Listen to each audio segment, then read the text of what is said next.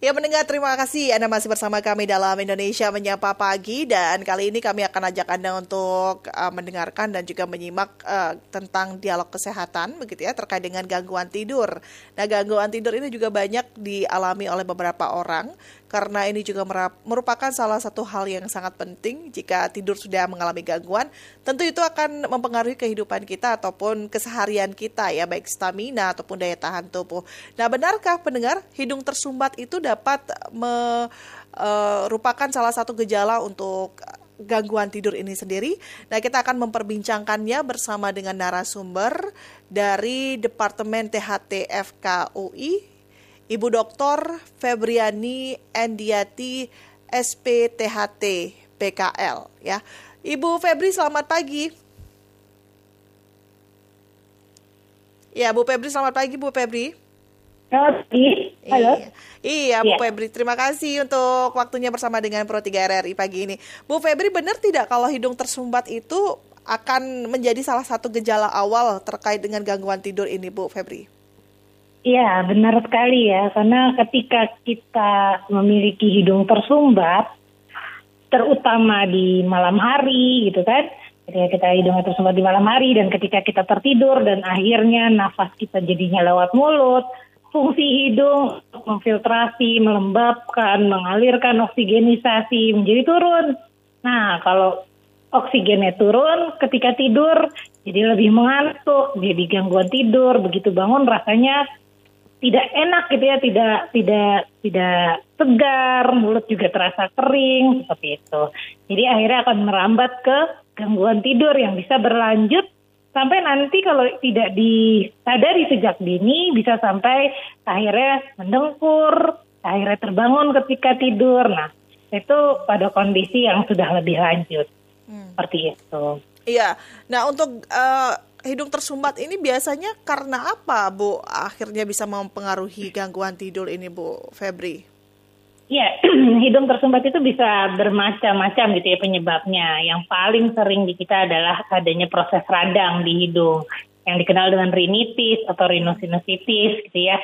Nah, itu bisa terjadi salah satu faktornya adalah alergi atau faktor yang lain misalnya ada asam lambung yang naik hingga hidungnya sering tersumbat atau ada permasalahan eh, rokok itu juga bisa menimbulkan hidungnya menjadi lebih tersumbat. Gangguan ketidakseimbangan saraf simpatis parasimpatis itu juga bisa menimbulkan hidung tersumbat. Itu berbagai faktor yang bisa memicu terjadinya radang di hidung atau yang dikenal dengan rinitis atau rhinosinusitis. Nah, sekarang permasalahannya rinitis atau rhinosinusitis ini ada kondisi penyakit yang bertahan dia lebih dari tiga bulan yang dikenal dengan rhinosinusitis kronik. Nah itu cukup sering terjadi di Indonesia. Nah itu yang harus kita lihat apakah nanti dia memang hidung tersumbatnya itu dapat menimbulkan gangguan tidur. Selain karena proses peradangan, inflamasi bisa juga akibat trauma, ya, akhirnya menimbulkan tulang hidungnya bengkok dan sebagainya, atau permasalahan seperti tumor di rongga hidung itu juga bisa menimbulkan sumbatan di rongga hidungnya. Seperti itu. Ya, kalau sudah begitu Bu Febri, ini sebaiknya bagaimana ya? Karena kan tentunya kita juga ingin tidak mendengkur ataupun ada gangguan tidur tentunya. Nah, kalau dari Bu Febri sendiri, langkah-langkah yeah. apa yang harus kita lakukan untuk bisa meminimalisir terkait dengan gangguan tidur ini yang disebabkan oleh hidung tersumbat, Bu Febri? Baik, jadi prinsipnya adalah kita harus lebih aware gitu ya, lebih uh, lebih peduli apakah hidung kita itu tersumbat atau tidak. Nah, jika memang ada keluhan hidung tersumbat, kita juga harus mencoba untuk men-scoring nih. Hmm. Nah, hidung tersumbat saya itu gimana sih tipenya yang masih bergantian kiri kanan atau dominasi satu sisi atau sebenarnya saya itu udah mouth breathing. Kalau mouth breathing artinya kita sudah adaptasi bahwa hidung kita mampet, jadi nafasnya lewat mulut gitu ya, mulutnya kebuka. Terus juga uh, kita lihat lagi apakah memang jadinya tidurnya jadi nggak enak tadi yang seperti saya sampaikan bangun tidur kok jadi kayak masih ngantuk nggak segar gitu hmm. kan terus yeah. mulutnya juga jadi kering gitu dan uh, bisa juga sampai ada permasalahan ketika lari atau uh, aktivitas jalan jadi terengah-engah nah itu artinya memang ada sumbatan nih di hidungnya yang mesti kita deteksi dari dini apakah ringan saja atau memang sudah masuk ke kategori yang sedang. Kalau udah masuk kategori sedang berarti kita mesti uh, nilai nih, mesti tes ulang nih, gimana sih? Apakah memang hidung saya sudah mulai berpengaruh ke tidur saya?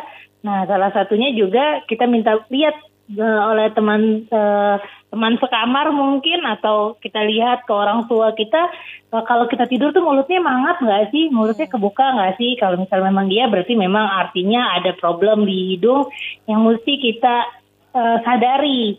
Nah terus kalau misalnya memang ada gimana? Prinsipnya adalah uh, di rongga hidung itu harus uh, di apa dibuat jadi bersih gitu ya hygiene. Jadi kita cuci hidung di hidung terus kemudian juga uh, usahakan supaya uh, kamar kita itu tidak terpapar dengan debu. Karena kalau kita alergi gitu ya terus di kamar tuh ada buku-buku ada boneka itu kan bisa bikin hidung jadi lebih tersumbat. Nah itu juga uh, akan menimbulkan jadi uh, tersumbat. Nah kalau tersumbat nanti akan menimbulkan gangguan tidurnya. Nah uh, selain itu juga sleep hygiene. Sleep hygiene itu bagaimana Nah, kalau mau tidur lampunya dimatikan gitu kan suhu AC tidak terlalu dingin supaya yeah. hidung kita juga nggak mampet. Terus kadang-kadang ada aroma-aroma yang bisa menimbulkan tidur kita lebih lelap dan hidung kita lebih lapang mm-hmm. sehingga kita bisa lebih dapat uh, fungsi tidurnya. Mungkin aroma-aroma seperti uh, eukaliptus gitu kan wangi-wangian uh, uh, apa kayak seperti minyak kayu putih, wangi mentol, wangi uh, apa uh, bau-bau yang bisa membuat kita tuh tidurnya lebih lelap dan uh, nafasnya juga lebih enak dari hidung. Hmm. Seperti itu. Ya, kalau untuk terapi menghilangkan sumbatan di hidung ini biasanya memerlukan waktu berapa lama, Bu Febri? Ya, tentu bergantung dari uh, penyakitnya. Jadi datang dulu ke poliklinik kami, dokter THT-nya untuk dinilai nih ini ada nggak sih sumbatannya dan kalaupun memang ada sumbatannya kita cari tahu dulu penyebabnya apa. Kalau penyebabnya alergi tentu tidak instan ya karena alergi itu prinsip utamanya adalah menghindari alergen. Nah, menghindari alergen itu kan susah sekali kalau penyebabnya adalah debu. Di mana-mana pasti ada debu. Nah, itu butuh waktu dia untuk uh, sering dibersihkan, sering cuci hidung menjadi suatu rutinitas seperti sikat gigi gitu ya. Mm-hmm. Cuci hidung tuh Tujuannya seperti sikat gigi supaya bersih alergen-alergennya ter uh, terbilas gitu ya, terbilas jadi dia bersih sehingga dia tidak menjadi suatu serangan alergi yang berat. Nah, Kemudian juga kita biasanya kasih obat anti radang atau anti alergi supaya dia tidak terlalu uh, respon atau terlalu sensitif kalau misalnya dia bertemu dengan alergen. Hmm. Nah, uh, kalau penyebabnya alergi berarti mungkin minimal menggunakan obat semprot anti anti inflamasi itu minimal sekitar dua minggu. Hmm. Nanti kita monitoring gimana apakah responnya membaik atau tidaknya. Nah, kalau etiologinya yang lain, penyebabnya yang lain, misalnya ternyata ada uh, patahan tulang atau tulang hidungnya yang bengkok. Nah, itu juga akan berbeda tentunya kita harus prosesnya. Hmm. Apakah memang cukup dengan obat-obatan semprot, apakah cukup dengan cuci hidung atau memang perlu tindakan? Apakah perlu dikecilkan dengan uh, si daging konkanya kita kecilkan atau tulang sekatnya yang harus kita koreksi? Hmm. Nah, itu berbeda-beda setiap orang sehingga perlu uh, analisa atau uh, pemeriksaan lebih lanjut terlebih dahulu gitu untuk mengetahui apakah memang uh, kondisi hidung tersumbatnya ini penyebabnya apa gitu. Hmm, ya. Bu Febri, kalau kita secara mandiri, ini Bu Febri, bisakah hmm. kita menilai atau kita sudah mengetahui ciri-ciri awal bahwa ini gangguan hidung kita ini harus mendapatkan penanganan serius atau mungkin ini gangguan hidung yang masih mungkin dalam batas normal. Itu bagaimana kita bisa membedakannya, Bu Febri? Ya, jadi sebenarnya hidung kita itu mempunyai uh, mekanisme tersumbat, lapang, tersumbat, lapang yang secara normal akan terjadi seperti itu ya. Namanya siklus hidung. Tapi harusnya siklus hidung itu tidak disadari saya ambil contoh kalau kita masuk ruangan AC biasanya kan akan ada yang mampet bergantian. Yeah. Tapi ya biasa aja karena itu memang uh, secara normal ada. Nah kalau kita sudah mulai menyadari nih dong hidung saya mampet nih, nah itu artinya ada sesuatu yang uh, apa uh, harus kita uh, teliti lebih lanjut. Mm -hmm. Nah sekarang uh, kita berbicara kapan kita perlu ke rumah sakit gitu ya. Mm -hmm. Nah kalau untuk tersumbatnya sendiri tadi sebenarnya saya sudah secara tidak langsung menyebutkan ada lima kuesioner, lima pertanyaan. Pertama, apakah hidung kita itu tersumbat bergantian secara kita sadari. Nah, itu ada scoringnya. Nol itu artinya tidak ada sama sekali. Ya. Satu itu ada ringan, dua itu sedang, Ya. tiga itu berat, empat itu sangat mengganggu ya, sangat berat. Nah, kita lihat nih scoringnya, Ya. 0 Bu sampai Febri? 4. Ya, Bu Febri sebelum kita berbicara scoring, kita akan Ya. ikuti dulu informasi dalam kilas berita. Mohon kesediaannya untuk menunggu Bu Febri. Baik. Berita. Kilas Berita. Menteri Perdagangan Zulkifli Hasan memastikan ketersediaan stok pangan untuk persiapan puasa hingga Lebaran 2023 terpantau aman. Ia mengatakan pihaknya terus berkoordinasi dengan kementerian atau lembaga terkait untuk menjaga stabilitas dan ketersediaan bahan pokok. Zulkifli mengungkapkan Kemendak juga melakukan pemantauan dan pengawasan distribusi bahan pokok di berbagai daerah secara intensif. Beberapa objek yang menjadi pengawasan antara lain minyak goreng dan beras. Informasi lain bisa Anda baca di rri.co.id. Kilas Berita.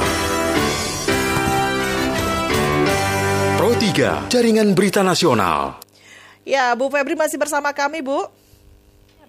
Masih. Ya, baik. Nah, tadi kita berbicara tentang scoring. Nah, ini menarik kemudian Bu Febri agar masyarakat pendengar juga bisa men-tracing dirinya bahwa ini saya seharusnya sudah ke dokter atau ya udah saya bisa tangani sendiri dulu begitu. Silakan Bu Febri. Ya. Jadi tadi pertama adalah hidung tersumbat yang bergantian ya, bergantian kiri dan kanan ada atau tidaknya. Kalau misal tidak ada berarti dia nol. kalau misalnya dia ringan berarti dia satu. Kalau misal dia sedang dia dua. Kalau dia berat dia tiga. Atau sangat berat dia empat. Kemudian eh, hidung tersumbat yang bergantian dilanjutkan dengan pertanyaan kedua hidung tersumbatnya ada dominasi nggak sih satu sisi kiri atau kanan gitu kan? Ya. Nah, dengan scoring yang sama nih 0 sampai 4.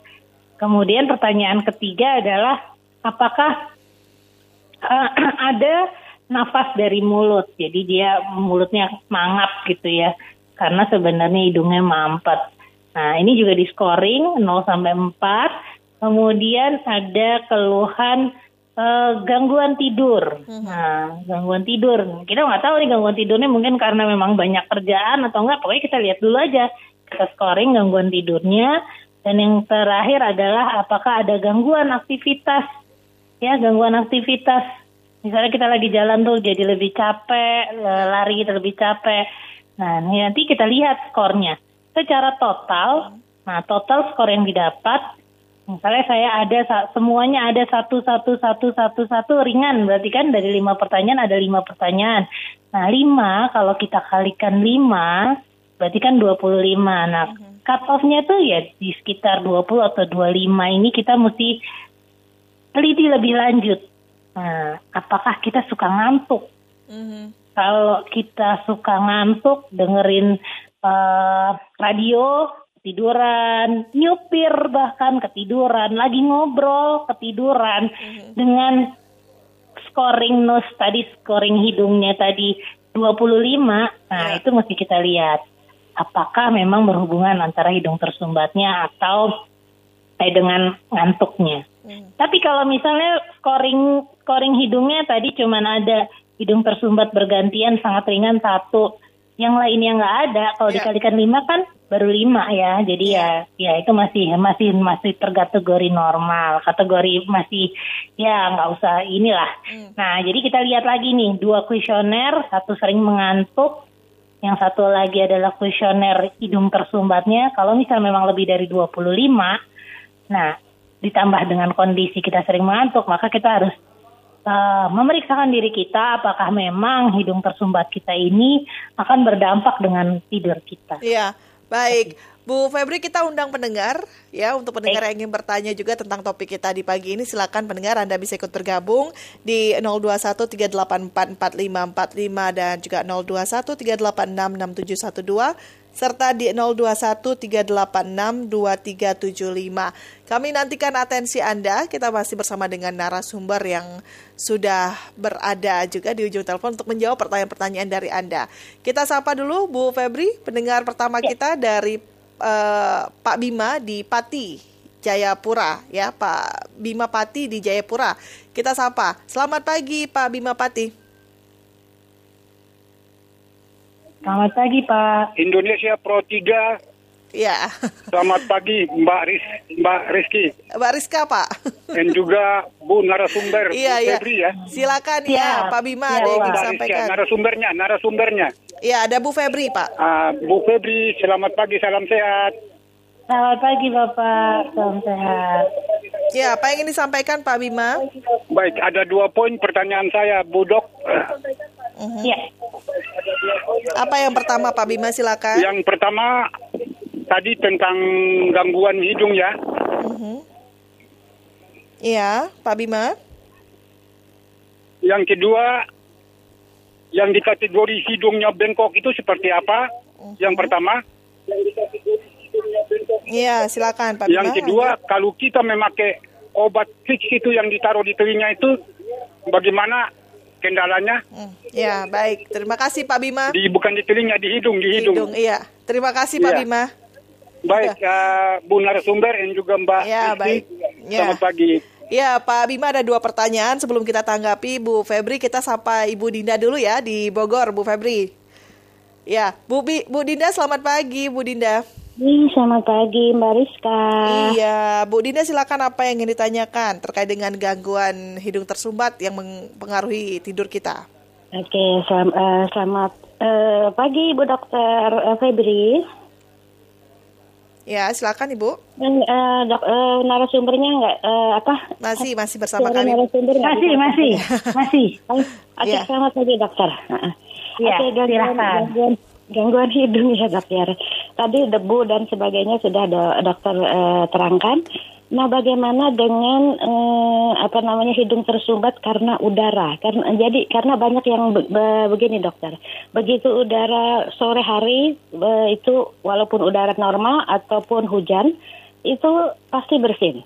Itu ada yang seperti itu. Dan kalau pakai topi itu agak berkurang dan hilang begitu dokter. Ya, bagaimana dengan eh, hal seperti ini? Tanggapannya dokter? Selamat pagi. Terima kasih Baik. Bu Dinda ya yang sudah bergabung di via telepon. Kita tanggapi dulu Ibu eh, Febri ya terkait dengan Boleh. pertanyaan dari Pak Bima Pati di Jayapura dan Ibu Dinda. Silakan Bu Febri. Baik, eh, tadi pertanyaan pertama terkait hidung bengkok, gitu ya, hidung bengkok seberapa bengkok. Ya, jadi kita sadari dulu dengan kuesioner gitu, apakah memang hidung kita ada tersumbat atau tidak. Jadi tidak berfokus masalah eh, bentuk, tapi kita fokus dulu masalah fungsi nih. Fungsinya bermasalah nggak sih gitu.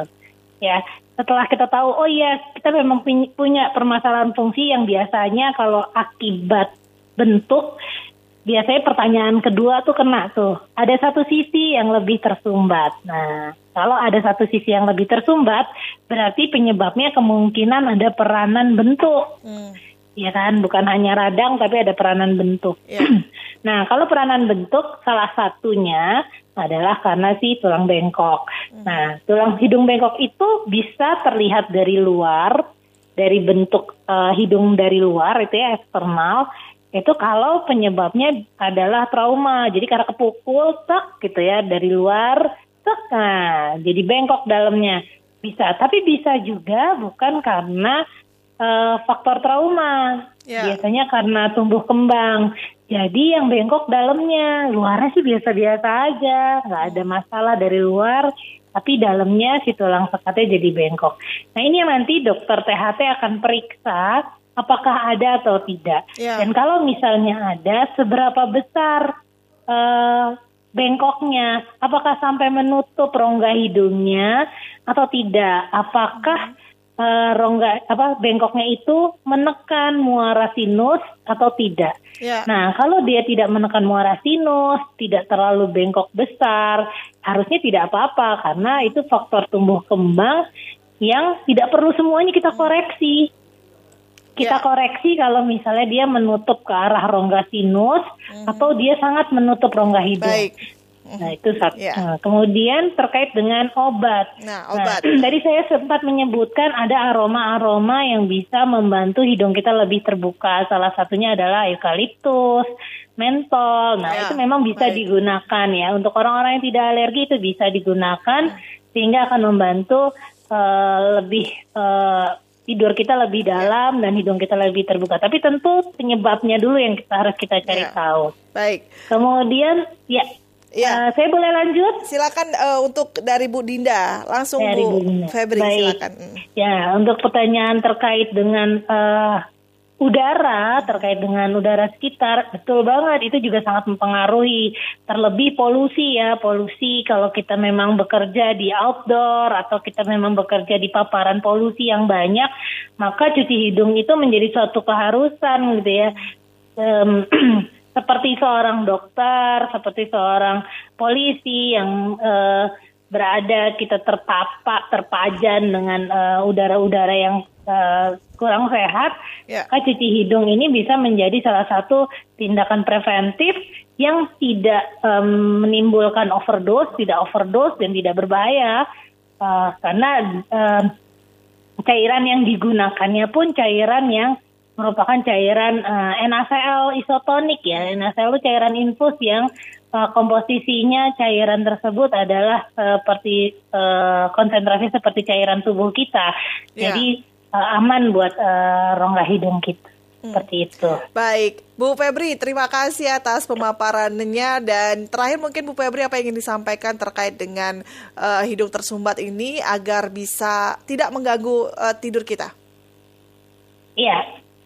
Jadi eh, prinsipnya adalah rongga hidung itu adalah organ yang kecil tapi tidak boleh disepelekan karena dia bisa berdampak ke semua tempat. Ya. Kita punya hidung dengan berbagai fungsi, tidak hanya penciuman, dia punya daya tahan tubuh, dia punya fungsi untuk oksigenisasi dan respirasi sehingga eh, kita harus jaga kondisi hidung kita untuk mendapatkan kualitas hidup yang Ya, optimal. baik. Terima kasih Bu Febri kasih. atas eh, pemaparannya dan selamat melanjutkan aktivitas kembali. Salam sehat selalu Bu Febri. Ya. Iya, sehat. iya pendengar demikianlah eh, dialog kesehatan ya terkait dengan hidung tersumbat hati-hati gangguan tidur bersama dengan Dr. Febriani Endiati SPTHT BKL.